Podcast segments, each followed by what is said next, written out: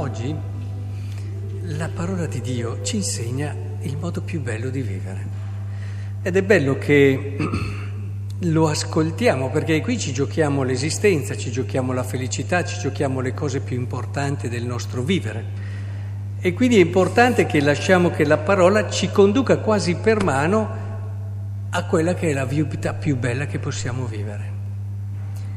E la lettera a Timoteo c'è Paolo che sta parlando di se stesso. Prima era un bestemmiatore, un persecutore, un violento, ma mi è stata usata misericordia. Cioè, cos'è la misericordia? La misericordia è guardare una persona cercando in questa persona le cose belle che ha, su cui puntare e su cui aprirle un futuro. Questa è la misericordia, non è dire no, quei peccati lì non sono mica niente, via, no, no. O, no, no, sono peccati, sono peccati. O quelli che ti dicono ma dai, non starti. I peccati ci sono e ci sono tutti, ma chi ha misericordia non si ferma al tuo peccato, cerca instancabilmente quello che c'è oltre al tuo peccato, le cose belle che puoi avere e ti apre un futuro fa fiorire quelle, cerca di aiutarti su quelle, punta su quelle. E in fondo quello che ci dice il Vangelo è in forme diverse, ma è simile, perché uno del, il cieco più cieco di tutti è chi non riesce a vedere le cose belle degli altri, quello è cieco davvero. E, e si ferma a vedere la pagliuzza che è nell'occhio eh, e dimentica la trave, dove qui trave non vuol dire che ha fatto più peccati dell'altro, ma vuol dire che non ha quell'atteggiamento fondamentale che si deve avere verso l'altro, che è quello della misericordia. Ed è peggio di aver fatto dei peccati, perché qui c'è proprio la radice, cioè è l'atteggiamento che è sbagliato. E ci sono persone che nella loro vita tendono a vedere molto i limiti degli altri. Hanno a volte un leggero e un sottile piacere quando l'altro fallisce, quando l'altro sbaglia. E criticano, giudicano. Beh, questo è il modo peggiore di vivere. Brutta vita, ve lo garantisco, anche se fanno cene, anche se fanno vacanze da, da re, anche se si vive male ve lo ripeto, è una brutta vita. Mentre invece se ci sono persone che passano il loro tempo a cercare le cose belle che ci sono nell'altro e a non farsi scoraggiare da quelli che possono essere i limiti, i peccati, anche da quei peccati che in fondo magari uno ripete e dimostra di però sanno sempre ripartire, sanno sempre ridarti fiducia, proprio come Dio, allora questi vivono la vita di Dio. E non c'è vita più bella della vita di Dio.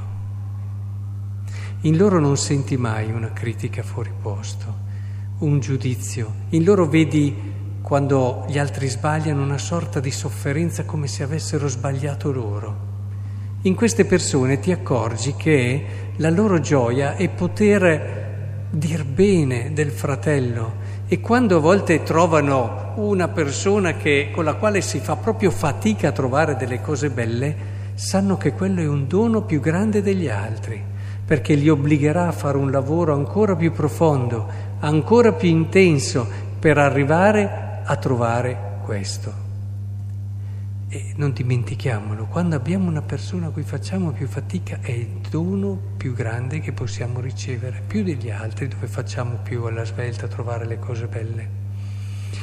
Ecco, allora vi rendete conto che questo atteggiamento risulta abbastanza facile ad un uomo semplice, no? ad una persona semplice. Per questo si parla tanto nel Vangelo di semplicità, di umiltà come la virtù essenziale. I santi non sono mai stancati di ripetercelo.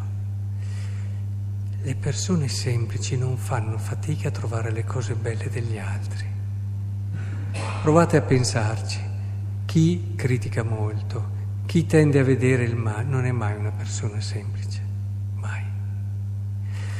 Quindi la cosa che volevo dire a ricordo del caro Gianni, io ho fatto tanto per essere qui stasera, ho dovuto tribolare a farmi sostituire da una parte e dall'altra, che siamo in piena sagra a Rubiera, però ci tenevo ad esserci, eh, proprio perché conoscendolo, eh, veniva anche a confessarsi da me, insomma l'ho conosciuto a 360 gradi, eh, posso dirvi era davvero una persona semplice, ma non nel senso di una persona limitata, ma una persona semplice nel senso evangelico, con quella capacità che è propria dei semplici di vedere le cose buone, le cose belle e con la capacità che aveva lui di vivere anche i lavori semplici non come un beh ti fanno fare quel lavoro lì perché non ne puoi fare degli altri, che fa parte anche questo della poca semplicità, ma sapeva vedere in quei lavori che faceva un tesoro, una ricchezza e li faceva bene, con costanza e fedeltà. E sono queste le cose che mi hanno colpito sempre di lui. La sua amabilità, la sua semplicità e la sua fedeltà e capacità di vivere ogni servizio con lo spirito giusto. Ecco, per questo allora credo che, come sempre, la parola di Dio non sia mai a caso. La parola di Dio eh, sembra, no? Noi leggiamo il messale questo, ma non è mai a caso.